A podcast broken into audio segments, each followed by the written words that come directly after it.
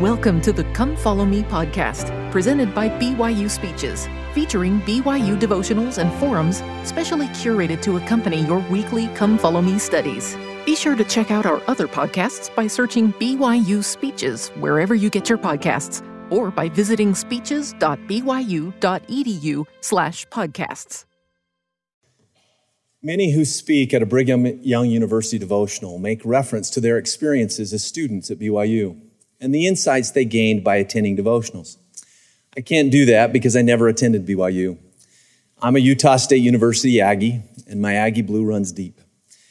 I'm a big Cougar fan, but even after 20 years of season tickets to BYU basketball and football, I still can't bring myself to sing Rise and Shout. In that same 20 years, I've also attended devotionals as, faculty, as a faculty member and I've heard their testimonies of many of my colleagues and have felt the spirit of many students as they have borne testimony through music. I'm particularly humbled by this opportunity to speak to you today in a place where prophets and apostles have taught and testified.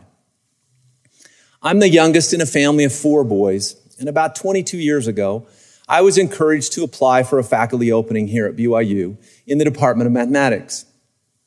At the time, I was a faculty member at Oregon State University and my three older brothers lived in Iowa, Washington, and California, while my parents lived in Logan, Utah. In addition to it being a great opportunity for me to come to BYU, it also allowed me to be a little closer to my parents because their health was failing. My father did not want my decision about moving to Utah to be based in any way on helping him and my mother. He was very proud of the fact that his sons were contributing to the kingdom outside of Utah. My wife Shauna and I felt that the move to BYU was the right decision and arrived here in August of 1996. Six months after our arrival, my father had surgery in Salt Lake City to replace a heart valve. This was the beginning of a 17 day roller coaster ride. Ten years earlier, this valve had been repaired with a pig valve, and at which time he contracted hepatitis C. But because the pig valve was failing, the doctors decided to replace it with a mechanical valve. During the surgery, they realized that the hepatitis C had wreaked havoc on my father's liver, making the heart surgery very traumatic to his body. At this time, my mother's health was not good, so she was only able to visit my dad about every two to three days. Thus, the visiting of my father and communicating with doctors fell to my wife and me. One or the other of us would travel from Mapleton, about 10 miles south of Provo, to the hospital in Salt Lake every day. Many times she would spend the afternoon and I would spend the evening, or vice versa, at the hospital. This was particularly challenging because we had four children ranging in age from three to nine. I refer to this as a roller coaster because one day a particular doctor would be pessimistic and another doctor would be optimistic about the eventual outcome. These varied opinions and outlooks greatly affected my emotions as I went to visit him. I remember driving up State Street in Salt Lake City toward the hospital and feeling the dread of what I might hear from the doctors on that day and wondered to myself, am I afraid of my dad dying? I also thought to myself, I have a testimony of the atonement of Jesus Christ and of his resurrection. Am I afraid of death? Do I really believe I will see my father again? It is this question of do we really believe that will be the focus of my comments today. As I pose this question, I do not do so to introduce doubt, because when I was going through these trials associated with my father's time in the hospital, I never really doubted my testimony. Instead, I wondered why I was feeling this wide swing of emotions when I knew I did have a testimony that the atonement of Jesus Christ would allow me to see my father again. In Moroni chapter 7, verse 41, it says, And what is it that ye shall hope for? Behold, I say unto you, I say unto you that ye shall have hope through the atonement of Christ and the power of his resurrection to be raised unto life eternal. And this because of your faith in him according to the promise. I believe this scripture, but this was the first time I had to directly apply it in my life. We don't truly gain a testimony of many principles of the gospel until we exercise faith and apply them in our lives. I already had a, a testimony of the blessings of paying tithing a testimony that Joseph Smith saw God in Jesus Christ, and a testimony of God's presence in the temple because I had many opportunities to test these principles and had confirming experiences about them. Facing the death of my father, however, was my first opportunity to test my faith and understanding of the resurrection. On what gospel principles is your testimony based? And are there principles or doctrines about which you ask, do I really believe? As I faced this trial, I was able to recall something that my father had told me many times growing up. Hold fast to the things that you know are true, and the answers to the rest will come to you in time. When he was a young man, he struggled to understand why worthy black male members of the church could not hold the priesthood. He went to his bishop with this question and was given these words of advice Hold fast to the things that you know are true, and the answers to the rest will come to you in time. He heeded this counsel and often shared it with my brothers and me. For our family, June 8th, 1978 was a day of celebration and a confirmation for my father that answers to the rest will come to you in time. Interestingly, I've heard this same idea shared many times in recent General Conference talks. Elder Jeffrey R. Holland counseled us in April of 2013 to hold fast to what you already know and stand strong until additional knowledge comes. Later that same year, President Dieter F. Uchtdorf admonished, first doubt your doubts before you doubt your faith. During a talk in October of 2014, Elder Neil L. Andersen said, we cannot discard something we know to be true because of something we do not yet understand. And similarly, Elder Kevin W. Pearson encouraged us in April of 2015 that when adversity comes, don't let something you don't fully understand unravel everything you do know. Be patient, cling to truth, understanding will come.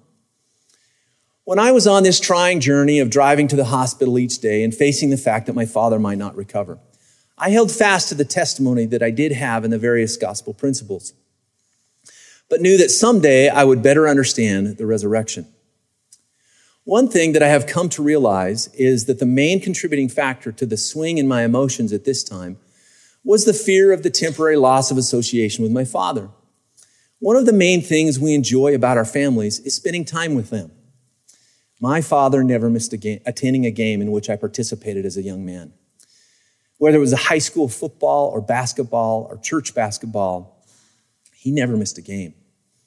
We also attended many Utah State University basketball games together and even had a chance to attend a jazz basketball game in the month before his surgery. I believe that one cause of my fears as I drove to the hospital was not a doubt in my testimony, but the sadness I would feel in not being able to spend time to, with him. After 17 days in the hospital, my father passed away. And I was forced to consider the question do I really believe in the resurrection and atonement?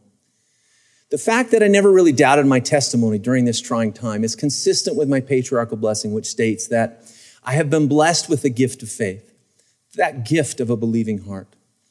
This believing heart came in part from my mother. At her funeral, my older brother Mark quoted Alma chapter 56, verse 48, 48 which says, We do not doubt our mother knew it all three of my brothers and I knew that there was no doubt in my mother's testimony, and we are all the beneficiaries of her gift of faith. Since all of us will be challenged at one time or another about what we really believe, I will now examine a few other places in our lives and in our testimonies where the question, do we really believe, may arise. My wife, Shauna, has listened to the radio talk show host, Dr. Laura, for many years. Dr. Laura is a marriage and family therapist who fields phone calls to help people deal with problems in their relationships. Perhaps some of you have listened to her show, or maybe your parents have, or maybe some of you have called her for advice with regard to someone you're dating right now. I've listened to this show many times while driving long distances with my wife. But because Dr. Laura is so confrontational with people, with the people who call in, it makes me uncomfortable. This discomfort is a good thing for me, however, because it helps me stay awake while driving long distances. One of the common types of phone calls Dr. Laura receives is a husband or wife calling in to describe a behavior or problem regarding their spouse that they would like to change or fix. Dr. Laura often asks if they knew the spouse had the problem while they were dating. And the answer is usually yes. Dr. Laura then says that she can't help because the person knew the spouse's flaw before they got married, and now they have to deal with it. One message I've gleaned from this counsel in these types of situations is that people can't change. I've always been bothered by this underlying message that people can't change because it seems so inconsistent with my understanding of the atonement. Do we really believe that people can change? I believe they can. Intellectually, I've known this for years, but didn't gain a strong testimony of the principle until I served as a bishop. In this ecclesiastical role, I had the opportunity to counsel with a man who was struggling with pornography and had been for many years. I also counseled with his wife about the emotions she was experiencing at this challenging time. Because he had hidden his addiction from her for so long, she didn't know if he could ever overcome this struggle. She didn't know if she could ever trust him again. As we visited one evening, the following thought came clearly to my mind. If you truly believe in the atonement of Jesus Christ, you have to believe that people can change. If you don't believe a person can change, then you don't believe in the atonement. In that moment, I was taught by the Holy Ghost for the benefit of this sister. Simultaneously, my testimony of the atonement's power to change people also increased. Let's consider another example. In my current study of the Book of Mormon, I've been reading the new student manual for Book of Mormon Institute classes. For 1 Nephi chapter 11, the manual posed the question, what principles of receiving revelation can you identify from Nephi's experience? With this question in mind, I gained some new insights as I read 1 Nephi chapter 11 verses 1 through 5, which states, For it came to pass after I had desired to know the things that my father had seen, and believing that the Lord was able to make them known unto me. As I sat pondering in my heart, I was caught away in the spirit of the Lord, yea, into an exceedingly high mountain, which I never had before seen, and upon which I never had before set my foot. And the Spirit said unto me, Behold, what desirest thou? And I said, I desire to behold the things which my father saw. And the Spirit said unto me, Believest thou that thy father saw the tree of which he hath spoken? And I said, Yea. Thou knowest that I believe all the words of my father. There were two phrases in these verses that really jumped out to me. They are, believing that the Lord would, was able to make them known unto me in verse 1, and thou knowest that I believe all the words of my Father in verse 5. Put simply, the first phrase indicates Nephi believed that if he asked, God would answer. Maybe this seems obvious to many of you, but it jumped out to me in my recent reading because I'm not sure I always believe God will answer when I pray. Rather, I believe he will answer, but I'm not sure I'm always going to understand or recognize that answer. I also find it significant that Nephi says he believes all the words of his father because his father was also a prophet. Nephi's general mindset was that he believed in the words of the prophet, but he wanted to understand those words better. To do this, he knew that he could ask God because he believed God would answer his inquiry. In a world where the beliefs of those in the great and spacious building get farther and farther away from the doctrines of the church, it becomes more and more common for the words of the prophet to be at odds with the beliefs of the world. How do we respond when those conflicts exist? Do we believe, as Nephi did, in all the words of the prophet and turn to God in prayer, believing that he will answer our honest inquiries? Or do we doubt and turn to our peers or the internet for reinforcement of the messages of the great and spacious building? It is interesting to contrast Nephi to his brothers Laman and Lemuel on this same matter of understanding their father's dream. In 1 Nephi chapter 15, Nephi returns to his father's tent after being taught by an angel and by the Spirit to find Laman and Lemuel arguing about the meaning of Lehi's dream. It is at this point that we have the following interchange in verse 8. And I said unto them, Have ye inquired of the Lord? And they said unto me, We have not, for the Lord maketh no such thing known unto us. Notice the contrast in attitude between Nephi and his brothers. He believed that God would teach him about Lehi's dream. while Laman and Lemuel said that the Lord wouldn't answer their prayers. Continuing on in verse 11, Nephi counsels, Do ye not remember the things which the Lord has said? If ye will not harden your hearts and ask me in faith, believing that ye shall receive with diligence in keeping my commandments, surely these things shall be made known unto you. Nephi reminds his brothers that if they believe, they will receive an answer, and surely these things shall be made known unto you we see a similar contrasting attitudes between Nephi and his brothers when they return to Jerusalem to seek the plates of brass. In verse 31 of 1 Nephi chapter 3, we see that Laman and Lemuel didn't believe they could get the plates when they said, Laban can slay 50, then why not us? Nephi shows his believing heart in chapter 4 when he said, God is mightier than all the earth, then why not mightier than Laban and his 50? When we pray, do we really believe that we will receive an answer? When we are prompted to do challenging things, do we really believe that we can overcome obstacles to do so? I know that I need to be more believing in these situations. What is your belief when you pray? Do you believe God will answer your prayers and that you will understand those answers? Another way to look at the question, do we really believe, is to ask yourself, can the people with whom I interact see what I believe by the way I act? When I was young, my family was very active in the church, but my parents struggled to hold family home evening or family scripture study. We did have the occasional family prayer, but it was not a regular habit. And yet my brothers and I have all served missions, have all been faithful in our testimonies, and have all served faithfully in various callings throughout our lives. I've often wondered how my parents had nurtured their sons' testimonies when they didn't do the basics of family prayer, family scripture study, and family home evening. I know we've been counseled by the prophets to do these things, and I believe they have had a positive influence on my children as Shauna and I have tried to do them in our home.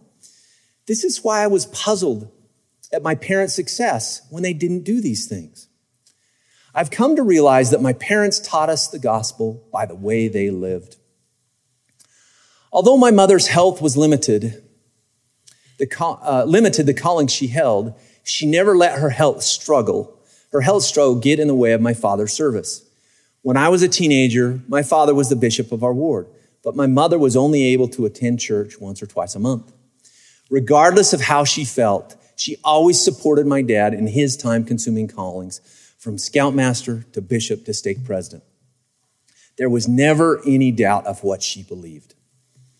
Some examples of my father teaching me that he believed were seen in his day to day actions.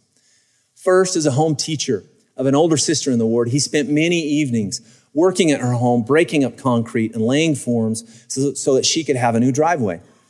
Second, as an Explorer Scout advisor, he organized the selling of eggs and light bulbs and candy to raise money to take the explorers to Southern California. Then again, as a deacon's quorum advisor, he got, got up early every Sunday morning for a few years to help one of his deacons deliver newspapers. So this young man could make it to priesthood meeting on time. One final example of seeing my father's beliefs through his actions comes from my niece, Amberly, and her then boyfriend, Jason, when they were dating and came to visit my father in the month before his surgery. Since Amberly was attending Ricks College, now known as BYU Idaho, in Rexburg, she would often go to Logan on the weekends to visit her grandparents and had seen my father's health deteriorate. On this particular visit, she brought her, brought her boyfriend, who is now her husband. Being the boyfriend, Jason slept on the couch and witnessed my father restlessly wandering about the house all night trying to find a comfortable chair where he could sleep. This restless night preceded a Sunday morning when my father was scheduled to teach a gospel doctrine class in his ward. As Amberly and Jason watched my father walk across the church parking lot, they wondered if he would make it because each step required such great effort and concentration. Here's the rest of the story in Amberly's own words. Quote, when it came time for his gospel doctrine lesson, he taught Alma chapter 5. I knew he was dying. He had been dying for several years. And as I sat listening to one of my favorite people in the world talk about being prepared to meet God, I was overwhelmed by the Spirit and my love for my grandpa. Personal preparation is a lifelong effort, and my grandpa was a living example of that preparation. He ended his powerful lesson by saying, I hope that when I leave this life and see God, I can say, as the Apostle Paul did, I have fought a good fight. I have finished my course. I have kept the faith. I knew what a fight he had made just to get into the building. And then he stood for 50 minutes to teach the lesson. He had fought a good fight, finished his course, and kept the faith that very day. My perspective on preparation and enduring to the end was forever changed by the faithful example of my grandpa that day. Close quote. On that day, my niece and her husband saw my father's testimony and saw what he believed by the faithful way in which he magnified his calling. I'm currently serving in a bishopric in a young single adult ward in South Provo. A few weeks ago in Elders Quorum, we were discussing Sister Bonnie Oscarson's recent general conference talk titled, Do I Believe? A member of the quorum made the following observation. He said, if your words don't match your actions, then you don't really believe. Are your words consistent with your actions? Does your behavior testify what you really believe? Do my actions testify to my children what I believe, like my parents' actions testified to me? In April Conference 2013, Elder Jeffrey R. Holland taught us about a father who came to the Savior pleading for help with his son.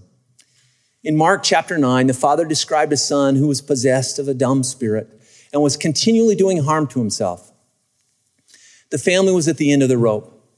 To the father's pleading, the Savior responds in verses 23 and 24 If thou canst believe, all things are possible to him that believeth. And straightway the father of the child cried out and said with tears, Lord, I believe, help thou mine unbelief. The significance of this story for me is the way the father responded to his unbelief. He had a belief in some teaching of the Savior and was seeking help with his unbelief. The father was likely asking himself if he really believed his son could be healed. But rather than turning away from the gospel, he pled for help with his unbelief. All of us here have a belief in some principle of the gospel or have had a spiritual experience at some point upon which our testimony rests. Do we respond as this father did by seeking help with our unbelief? Or do we, quote, discard something we know to be true because of something we do not yet understand, close quote? So, how should we respond to trials, doubts, or questions when they arise, as they certainly will? How do we respond when we are faced with questions like, Do I really believe in the resurrection? Or do I really believe that people can change? Or do I really believe that God will answer my prayers? Where do we turn for answers to questions like these? Do we follow the example of this father in Elder Holland's story by remembering what we do believe and turning to the Savior to seek help with our unbelief? On the other hand, do we forget what we believe and turn to Facebook or other social media for answers to resolve our unbelief? Laman and Lemuel took the Facebook approach because they didn't believe God would answer their prayers and then murmured when understanding didn't come.